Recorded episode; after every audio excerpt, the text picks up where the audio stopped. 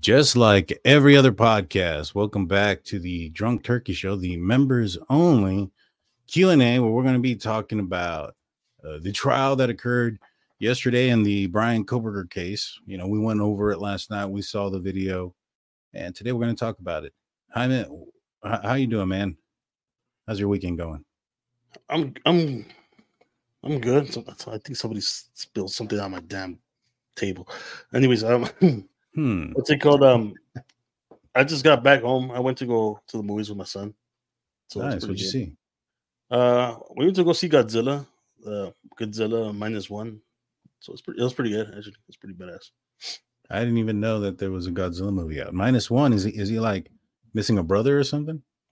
no idea why it's called like that, but I know it's like the it's Japanese. It's the Japanese version. Oh, okay. So it's like subtitled. Yeah, yeah, but it's oh, pretty good, man. I think it's better than the ones that came out here from from Hollywood. The CGI look good. It's all black and white, so it works. Oh, okay. It, it's it's pretty it's pretty good. I liked it. Nice, nice. I, I, might have to check this out. I might have to check this out. Um, guys, if you guys got your questions, I'd appreciate it if you guys put the little stars, you know, or the little asterisks right there, so that way I can kind of see exactly what questions you guys have. Um, let's see. So if you guys have that, let me know. But getting to the court trial, what did you think about uh, Bryan Kohberger's appearance? You know, what do you think about him wearing a suit and tie? You know, I have watched a few trials and I haven't seen a person being charged with a crime such as what he's being charged with or any crime uh, during this phase of trial out of oranges. You know what I mean? I, I, I feel like they're giving him a little bit of special treatment. What do you think? Yeah, I think so too. I think anything they do to make like their client look less guilty works. Mm-hmm. You know what I mean? Like I know, you know, if he would have walked in there, or eh, not just him, but anybody, if he was to, to walk in there with the orange jumpsuit, kind of paint that picture, right? That everybody like, oh, it's like, oh, if he's wearing orange, it kind of goes hand in hand with being guilty, right? Somebody being guilty of something. Right. Right. So no, like, I, I think I think them, you know, putting him in a suit makes him look less less more innocent, I guess. I don't know. Less guilty, more innocent. Right. It, it, he doesn't look as as uh suspicious. Now yeah. uh, and I understand that. And that's why during the actual trial where you have jurors who are looking at him, you know, are actually the ones that are are making that decision. I think at that aspect of it, at that point in that situation, then yeah, you know, he can wear a suit and stuff like that. I just feel like it's kind of weird that he's giving all this at this point. And and you know, I think that it's kind of bit the prosecution and the courts in the rear. They've been giving him all this stuff, like for instance, the IGG stuff. It's futile. It's a it's a it, it's a pointless point, right? It's just to go in a big circle, just like they were saying in the trial yesterday, uh, the other day, that basically um, they would end up at square one, even if they were to have won. They just want to go on this big old loop. Well, that's the same thing with the IGG. And the IGG has been used in multiple cases across the United States. And, you know, defenses have asked for that information and this and that. And they have never gotten it. And it's never been an issue. Nothing's ever gotten appealed. Nothing's ever gotten, you know, non convicted, the whole nine yards. And, you know, in this case, the judge allows for some of the information. And like I said, I don't care if he gets that information or not. That doesn't change the fact that his actual DNA from his cheek matched the DNA that was on the sheath, regardless of whatever all that other stuff happened with with his cousin, his evil twin, or whatever the case may be. His DNA matched to the 5.8 octillion. Like you have to go to a different parallel universe, and it's probably still him in that universe that matches the DNA. So um, yeah. it, that that that's where that goes. But because that they're giving him this and that and and and even though they're saying that hey your argument is futile but i'm going to entertain it well now they're sitting on something that's going to take over a year from this point or the point of summer actually Yeah. So, do you think that the court put themselves in this situation? I think so. I think so. Like you said, they give them so much stuff already. They're asking for a lot, and they're, you know, trying to provide that for him. So, like for them trying to put these motions in in effect just to delay, I think, and I think actually, I actually think they're gonna at least try to delay it until 2026. Man, it sure looks like it. That's what they're trying to, especially with the cops. One of the oh, 25. 25, right? My yeah. bad. I'm sorry. Uh, 2025. It sure looks like. Um, it sounds like that because of what the statements were of the lawyer. Yeah, and not only that, they're going to try to push it further. Well, here's here's what they're trying to do. They're trying to make it the defense is, and they're trying to make it so that they get a change of venue. As you can see, that the prosecution says that it's going to take six weeks. How long is typically a summer break? Like eight weeks, nine weeks, somewhere around there. It's not very long. Top twelve, right? And that and that's that's really pushing it. And you know, and and when you have you know that last week when class is out and that first week before class is in you know that last week when class is out and the first one before class is in is probably just as hectic. You got people moving back people moving into you know houses and off campus houses and things of that nature. You know it, in my opinion them asking for a 12 to 15 week spread and it being and and the prosecution already playing their hand that they only want to do it in the summer even the judge said it at a certain point. It's like I think we're we're starting to lean more towards a change of venue, and I think that that's what all this tactic is, is to get a change of venue, which I'm not against. Are you against a change of venue in this case? I think they should have done it from the beginning. You know, yeah. should have not waited till right now that the trial was possibly the start was to start on during summer they should have not waited. They should have done it from the beginning. That way, they don't have to have these inconveniences for you know traffic and especially the media circuit that's going to happen with the with the trial, and then plus you still got the high school and the and the college. Yeah, yeah, and and like I said, the process, the defense is going to make it as just as hard as they possibly can, so that they can force the hand on the change of venue.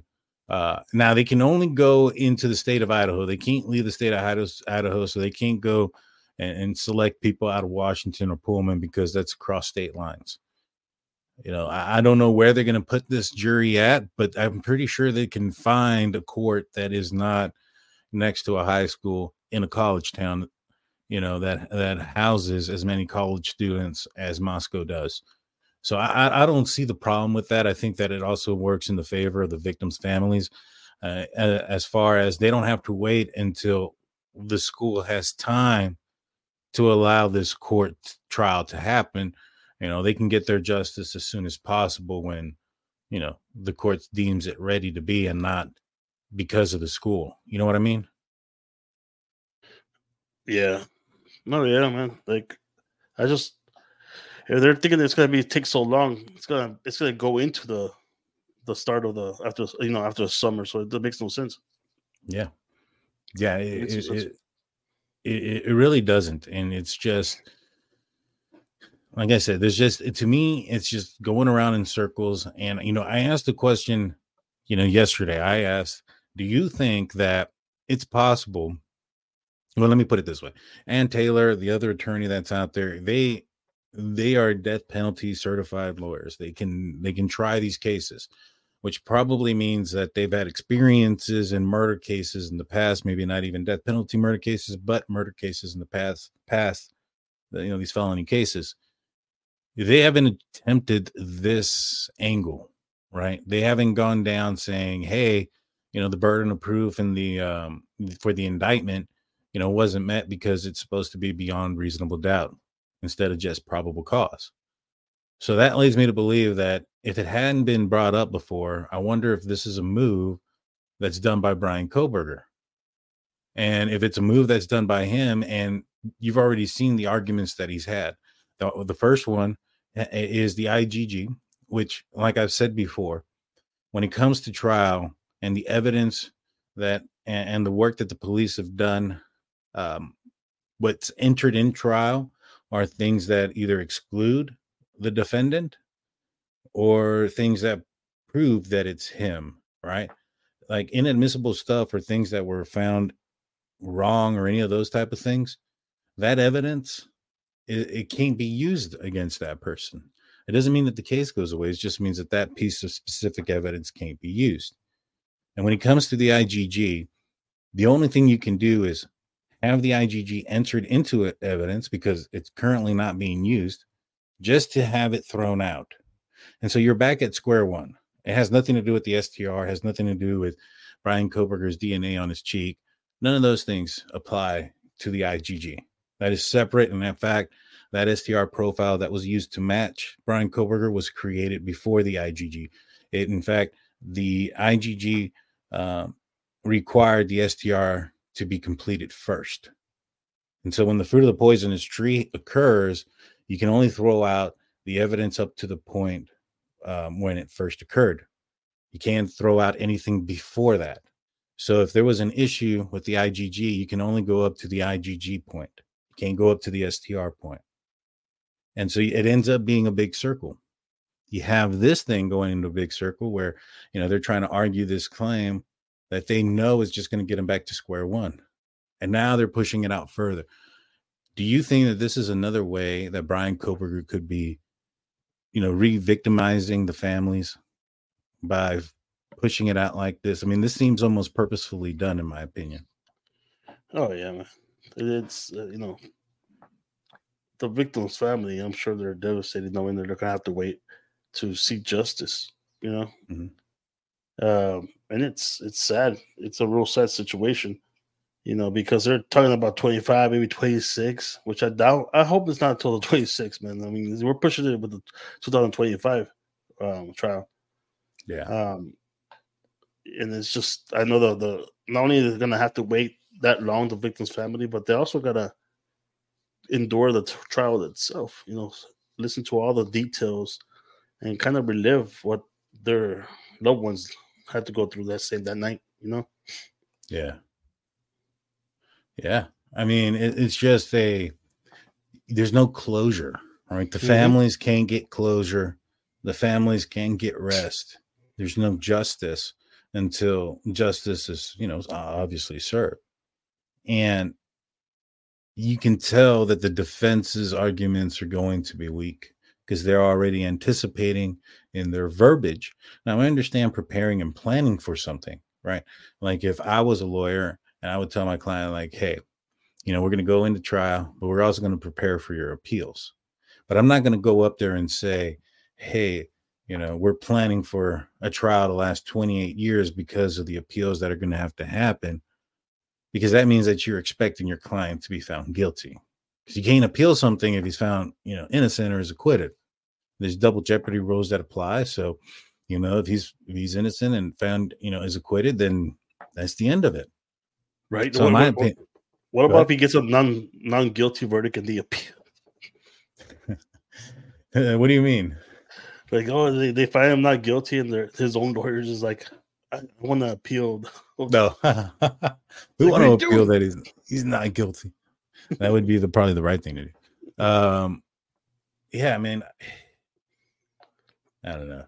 I, I just think that this this prolong him prolonging things is just him still controlling the narrative, controlling the game. You know, everything's on his time. You know, everything's on his time when he wants to do the alibi is on his time. He's even telling them now that he's possibly still can give them an alibi. You know, I was thinking about his alibi. Mm-hmm. He said that his alibi could be brought up in cross examination. What do you think that that means? Hmm. Uh, no, I don't know when his alibi came out, but was it before or after we heard that there was uh, a, a, a tip or a witness, possible witness. Did we hear that first and then we heard the alibi, or did we hear that about the alibi first before the tip and potential witness? Do you remember? Um, I, I don't remember which one came first. I, I think maybe the witness came first that I'm aware of. I know that there's a possible witness in this case, and okay, so so you think that's why he had to actually come out with that kind of alibi, just to No, I think the reason why he came out with his alibi that he was driving around is because so when they picked up Bryan Kohberger, right, when they figured out who he was, up until that point, they were investigating, you know, this crime as if it was somebody, like could be anybody, right? So if you go into this case and you see that there's a murder that occurs between four o'clock and four thirty, you're going to assume that if that person left in a high rate of speed, as he shows on the cameras, that he's going to go in one direction at a very quick pace. Mm-hmm. And you're going to assume that the mile, the, the, the town 10 miles away, that if that individual goes to that town, that he should get there within 10 to 20 minutes. And you have, as they said, 9,000 tips, 10,000 tips before, people calling in. You also are doing witness statements. You're talking to the victims that were survivors. You're talking to the um, the the victims that passed, their friends and family members, trying to piece things together. So resources are pretty thin, even though you have all these FBI agents and stuff out there. They're going through all those ten thousand tips and everything as well. And so what, what you probably do is you're going to open, you're going to get the uh, the cameras for Pullman, and you're going to go look up until about 445, 450 He's not there, doesn't come in. He didn't go this direction, go somewhere else. The IGG comes back that it's him. They say, all right, the guy is in Pullman. Let's go back and look at the Pullman, you know, um, cameras. He's got to go back home sometime. And sure enough, 536 gets pulled in. Now, the difference between cameras that you have on a street light and cameras that you have on a ring is the quality the technology, the whole nine yards. So those ring and home security cameras that aren't going to pick up a license plate uh, at night, that that that city cam will, and they got him that way. They know he was out there. They also know because of his phone locations as well, and, and that where his phone was on that he was driving around that night. So he had no choice. Yeah, so that's probably why going to come up because there's so much footage and video on the traffic cams. Yeah, now that's going to come up, but I think that, um, I mean, yeah, it, it's going to come up that he was driving, yeah. but I think that when it comes to the cross examination, is that he's being that while other witnesses are talking, that there's a gap where he can fit a narrative so that he can say that he was that his pass by or whatever the case may be was within that gap. He doesn't know all the information yet, so he has to uh, or I mean, he may have all the evidence, but he doesn't know how they're going to be used against him. You know, and yeah. I, I mean, uh, you can look at it like this: he could have like a like a two million or a two two thousand puzzle piece right here. He has all the pieces in front of him, but he hasn't put anything together, and he doesn't know what the overall picture looks like. And so he's asking for more and more time so they can put that together, so they know how they're going to attack him.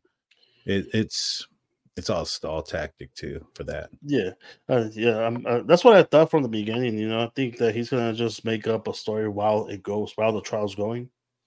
You know, finding out what the prosecution has against them, or how they're gonna use it against them, and then start making the an alibi for it, and see if that sticks. You know, I mean, like how the Murdaugh case. You know, like he had a he had a certain story, but then it started slowly changing a little bit once he found out that that video was out there. You know. Yeah. Yeah. I think, yeah. I think this is to be the case. I think once he finds out, or once he sees what they're trying to do, or what theories they have, and he's going to start working around it. You know. Yeah. Yeah. Oh. I keep trying to add him and keeps getting that. Yeah. No, I hear what you're saying. What's up, Big Blue? How you doing? How's everybody doing tonight? Good, good, good. As you can see, I was, I was watching the game today. Yeah. Uh, they said in yesterday's hearing that the prosecution has been passing along discovery as they had it from various agencies and labs. It is a game. Just look at the DP case in Latah, the other DP case in Latah. Uh, yeah. I mean, at the end of the day, the prosecution doesn't have to tell the defense how they plan on using the evidence and what evidence that they plan on using against their client. Like they could have, you know, this DNA on the sheath and choose not to use it. That's their prerogative. You know, obviously they're going to use it because it's there and they haven't turned it into evidence. But you know, it wouldn't be the first time that something's entered in. You know, something entered into evidence doesn't ever be spoken about. You know, sometimes things don't need to be said um, a case is already won. You know, I've seen a situation where um, I think it was a a different scenario. It was more of a civil case where um, I can't remember the entire situation, but I don't remember if it was a defense or the prosecution. But one of them, I think it was the defense. Uh, the defendant had basically won their case, and it was their turn to, you know, be the person to bring up witnesses and stuff. And they had this whole set of witness lists and everything else. They said, no, we rest because their case was already won. They were already at the top of the mountain. The only thing they could have done at that point is dig themselves. And sure enough, they ended up, you know, winning the uh, the case there.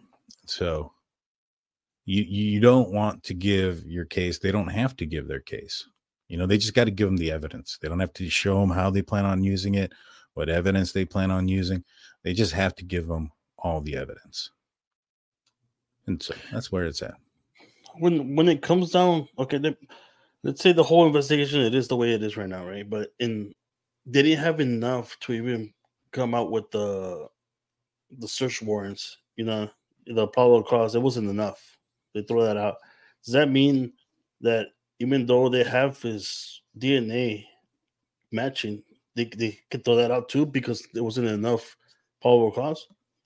Nah, nah. So here, here, here's how they can go all the way around it and retry them with everything. There's nothing illegal about taking somebody's trash. All right. So let's just say all these things, right? Everything that, oh man, they, you know, just because something happened illegal doesn't mean you lose that evidence. It means you can't use it because of the way you got it. Right now, if you get, if you can, you can get to it another means as long as it's legal. Right. So the, the way it would work is let's just say they say the phone pings are out. Like, all right.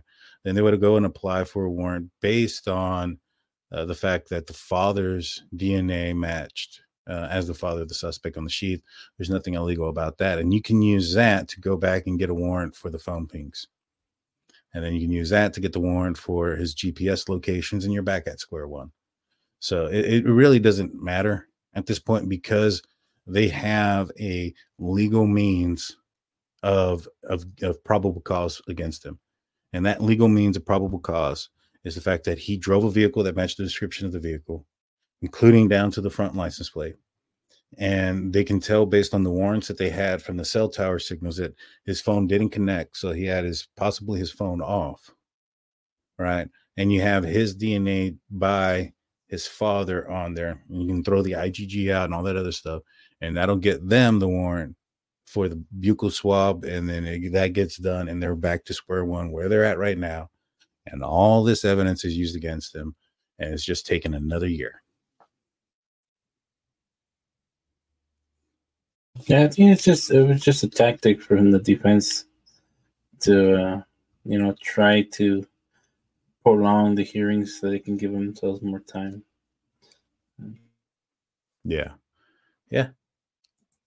Uh, did the DoorDash driver have a dash cam pass while the launch? I don't know if the DoorDash driver had a dash cam, but I wouldn't be surprised if the DoorDash driver saw somebody, right?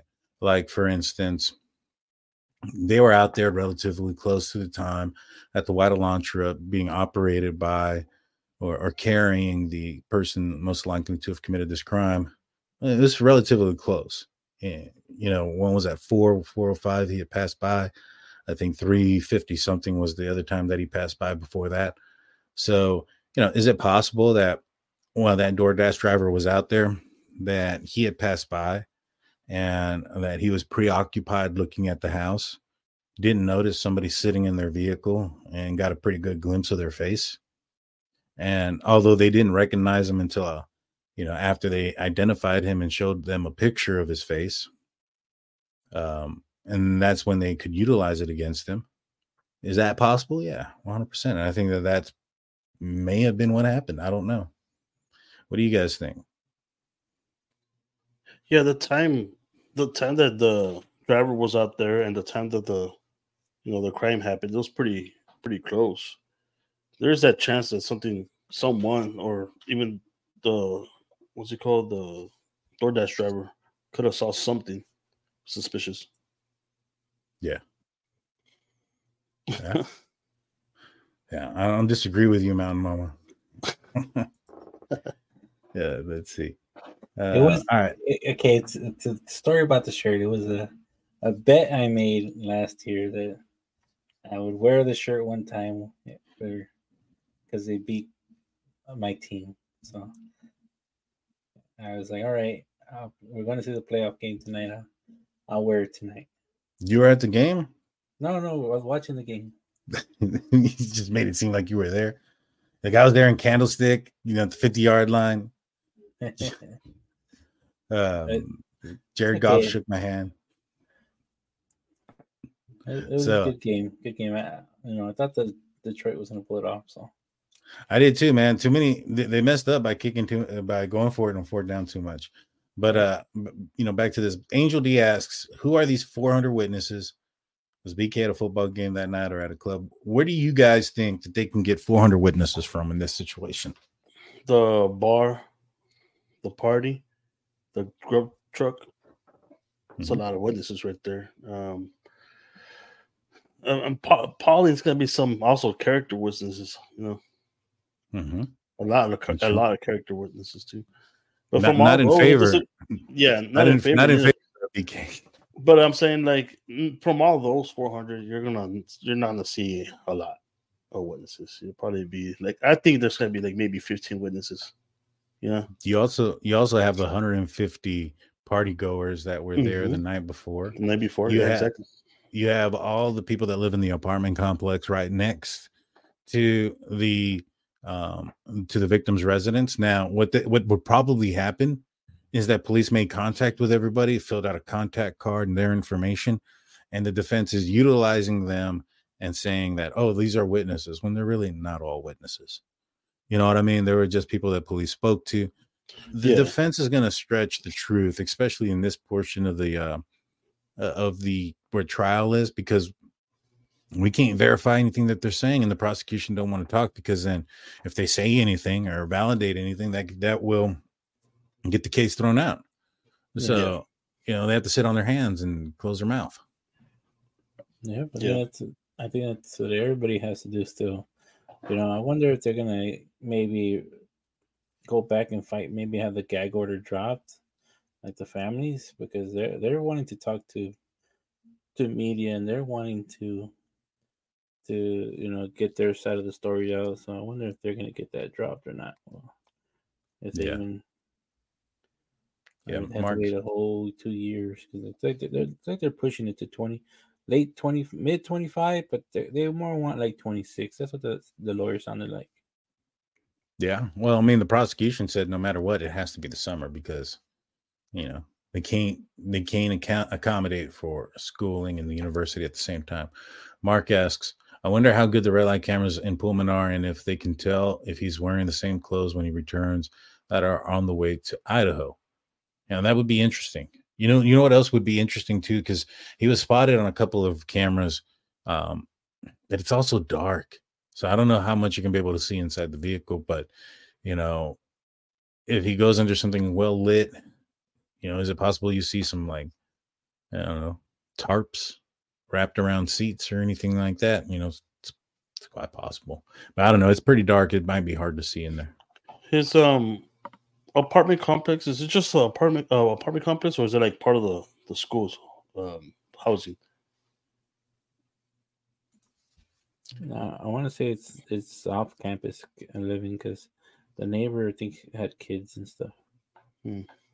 Oh, okay. Because I was gonna say, like, I'm pretty sure those apartment complexes has some sort of security, you know, like security cameras. Yeah, I'm sure they do. I wonder if they can like like the question is like I wonder if they notice him coming back wearing something different. Yeah. Dude, that'd be yeah, that that's true. If he's if he's leaving wearing something dark and he's back in a, in a bright colored something, then yeah, hmm. that's that's possible. Uh Pickle says, I heard a rumor, not that it was a female, but that they had seen Xana through the window or door, and they both noticed the sus the sus car. How do I want to answer this? I've heard that some of the things that you're saying are true.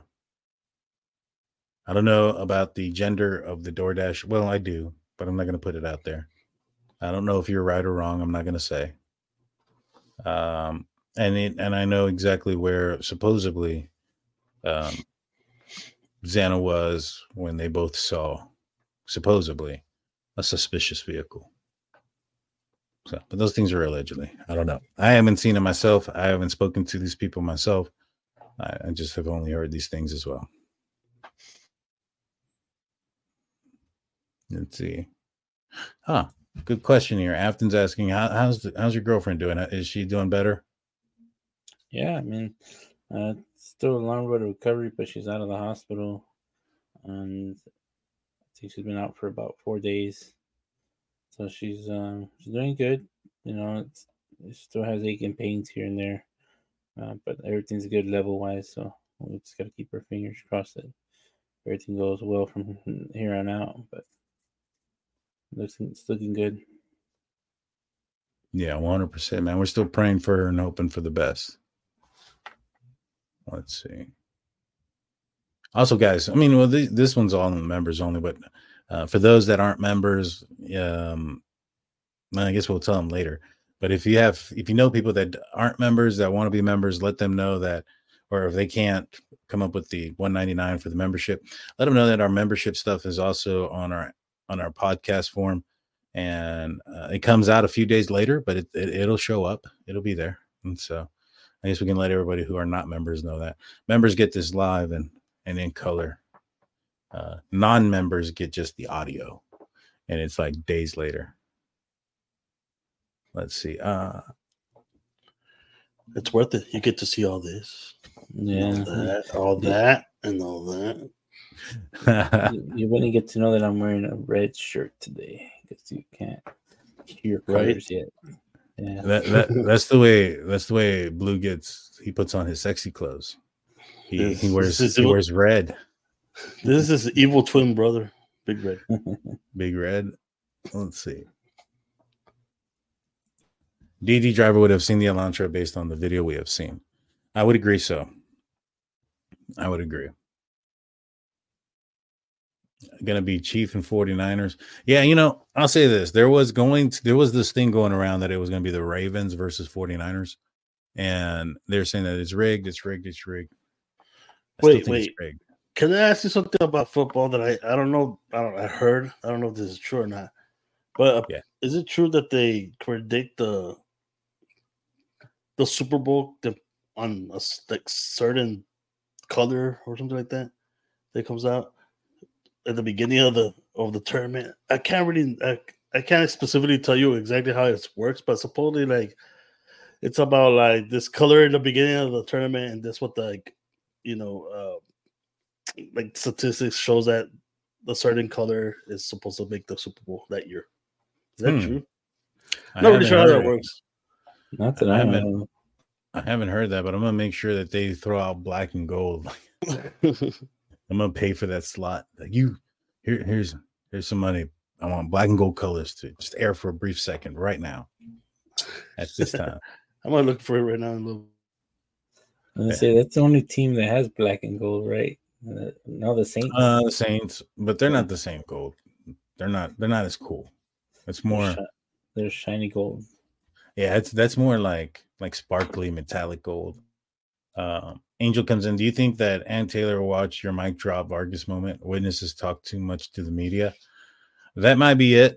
Um, also, Ian Harsh. We know he was subpoenaed um, by the defense team he says he hasn't been talked to. He's been a guy that's talked a lot to the media, but I don't think he'd be a guy that they'd want on their side. In his conversations, he had also said um, that he'd seen a white Elantra parked back there because his ex girlfriend drove a white Elantra and he would see it parked right behind the, the victim's house. And he thought it was his ex girlfriend stalking him. Little did he know it was probably Bryan Kohberger. Oh, so so apparently the, the color of the Super Bowl logo of the year predicts the the final game, the Super Bowl. Um, uh, what color is the logo? I don't know, but like the last two, the last two Super Bowls have been the, the colors of the the last two teams. Hmm. Well, it's probably going to be red because 49ers and Chiefs. So red has to red. be there. Red is at the and it might be purple or who's who's the other one says it's red and gold and red and yellow. so I don't know. Yeah. I don't know. That, I don't know if that's true. Yeah. I don't know if that's true that they say that that's supposedly that they use the the color of the logo for the Super Bowl that year is supposed to be the they predict the last two teams that are supposed to play for it. Hmm. It's interesting. I'm gonna have to look into that. Uh, Stacy Cole asked, I wonder if the prosecution will parade a bunch of the kids' friends on the stand, each one saying they have never seen Bryan before, that he's never been to any of these parties. Well, they're gonna they have his locations. All right. They got a warrant out for his GPS locations. That's gonna tell a big story because they were able to go back what a year before. And so before he moved there. So they're gonna know if he was at any of these parties they're to know down to a foot if he ever entered the buildings at these parties or if he just hung around outside. You know, those type of things. And I think that's probably to hold a little bit more weight um, than what witness testimony could be because, you know, somebody not noticing something, it's kind of hard, you know, especially if they're not paying attention. So I don't think that's the case. Um, but they could, you know, ask maybe those that were close, like or like the like Dylan, Bethany, Jack Core, um, Hunter Johnson, you know, those guys that were a constant um, folks that were at those gatherings, mm-hmm. if they'd seen him. But I don't know if it's going to be a bunch of kids, maybe about three or four, if that. What do you think? You know, at this point, by the the statements that um, BK's lawyer made, it, I can guarantee you most of the witnesses are going to be in the defensive side. I mean, defense in the prosecution side, my bad. Uh, yeah, they keep getting the door slammed in their face. Yeah, yeah, that's that's what that's what I feel like. That's that's what she said, and I'm like, yeah, this is most of these. If out of those 400, it'll probably be like 390 for the, for the prosecution side witnesses. And she, I think, I think you're you're giving him too much credit there with 10, and so mm, the yeah. 10 of his lawyers and. I mean that that's why they have to go back three generations they're hoping that somebody remembers something that he was good at some point. Yeah, or was a good boy. Like I think they'll have like maybe his neighbor to talk about him and then his probably old professor to talk about his professionalism. Uh, well, th- there's only one. There's only one that that talked about his professionalism and whatever. And she said, "This is the one that recommended him to this program at WSU. Yeah. And she said, yeah, he was brilliant, but it was also an online class, and she never met him. Yeah, yeah but I know I'm talking about the one that he was um, being the TA for. The teachers, uh, they might bring him and or her into the stands to see John Snyder. Well, I don't know if he was the TA person or not. That was the person he got in arguments with. But you think that that's going to be in in to his benefit? negative. No, I was about to say that. I was say the prosecution, but I think that's one of the people that that could like that would know him. Right, right. But who's gonna who's the defense gonna bring? His parents, probably. Maybe even I know the I don't know about the sister from what, from what I heard. I don't know. Like it's not going to be anybody from that area because I don't think anybody really knows him that well from that area right? That they're, they're willing to put out their neck and say, you know, I actually knew him very well or whatnot. You know, the people that have come forward to talk, you know, on on his behalf. I think there was one person. Uh, he was a guy that was doing heroin with him. They both cleaned up. He was also the guy that said that he had gotten text messages from Bryan Kohberger around Thanksgiving, where he said that he wanted to participate in a high profile crime, uh, that he wanted to solve one. However, you know those type of positions are hard to come by and so you know i thought it was kind of odd that he's talking about a high profile crime and then short you know um, around that time a high profile crime is is occurring now with everything going around in his life you know he had lost his job or was forced to resign as a security guard you know while he was at DeSales while he was taking that online class where the teacher said that he was brilliant you know, it wasn't like he wasn't throwing out red flags during that time. That was during the time he was getting fired at, at his old school. And then, you know, the TA situation that was happening in Washington State University, there's no way, no way in hell Bryan Kohberger would pass a, a background check for a police department position anytime in the near future. Just no way. I think he knew that. I think he knew that he was going to have, he was not going to be able to be the cop in that high profile crime. Now, there's other two roles there. You can be the victim or you can be the killer. You know what I mean? Yeah, you know, I, they're gonna have a tough time, and the defense is they're gonna have a tough time finding people that are gonna want to just even show up. I mean, look at how they had to subpoena Bethany just to get her statements. You know what I mean? They, she didn't want to be there. Nobody wants to be in that court. Yeah. Yeah. I'm not like BK's male attorney. I think him saying the state is setting my client, killing my client, low blow. Yeah, I agree, and I, I don't think it it gathered the attention that he was hoping. It was more like uh, I can't believe you went there kind of thing versus, yeah. you know, like, you know the reaction he was wanting. Let's see. Uh, I said she when we were talking about the DD driver allegedly. I mean, I'll say she. I'll say he. Um, don't matter. I've said Pam. it's true. uh, I, I know what gender supposedly the the um the DoorDash driver is. Um, I'll say this: it's one of two choices. Well, there's um, there's people out there that don't. Uh, that's right. What's it called? Um, you also say pick a little when it was pickle toes. I did say pick a little when it was pickle toes. I'm all over the place, man. I'm a mess. Let's see. We're gonna be here for another maybe two, three minutes, guys. So if you have anything, just put that star on there so we know for a fact. Um, will BK's father be called to the stand? I, I think so. They're going to subpoena him. That that is a person they can subpoena. That is a person that, that will be forced to go, and they're going to ask him probably about you know his gloves, conversations they had, things like that. Habits, you guys think like that, right? Yeah. Uh, if it's true that his sister searched his car, another witness allegedly. Allegedly, there's also statements possibly made by a possible sister, by an anonymous, anonymous source, apparently. Um, yeah, something so, like that. Something like that. I mean, how did they know they went to a uh, a a a a restaurant and requested a low low lit dim area of the restaurant to eat their dinner? And and how would anybody else know that during that conversation they brought up the fact that they maybe believe that Bryan Kohberger could have been involved in this crime. Mm-hmm. Like, how, how are people going to find that aspect out? Like that part. And it's been verified. I think somebody's been able to pull um, the the call, the logs, where I think it was his mom called and specifically asked you know, for the reservation on the on, on the um there to, that they wanted a low lit dim light. Like, how, how do they know that? Yeah. Oh, was somebody there talked? Yeah. Low dim light. They could have talked at home. That's the thing. They could have made could order takeout.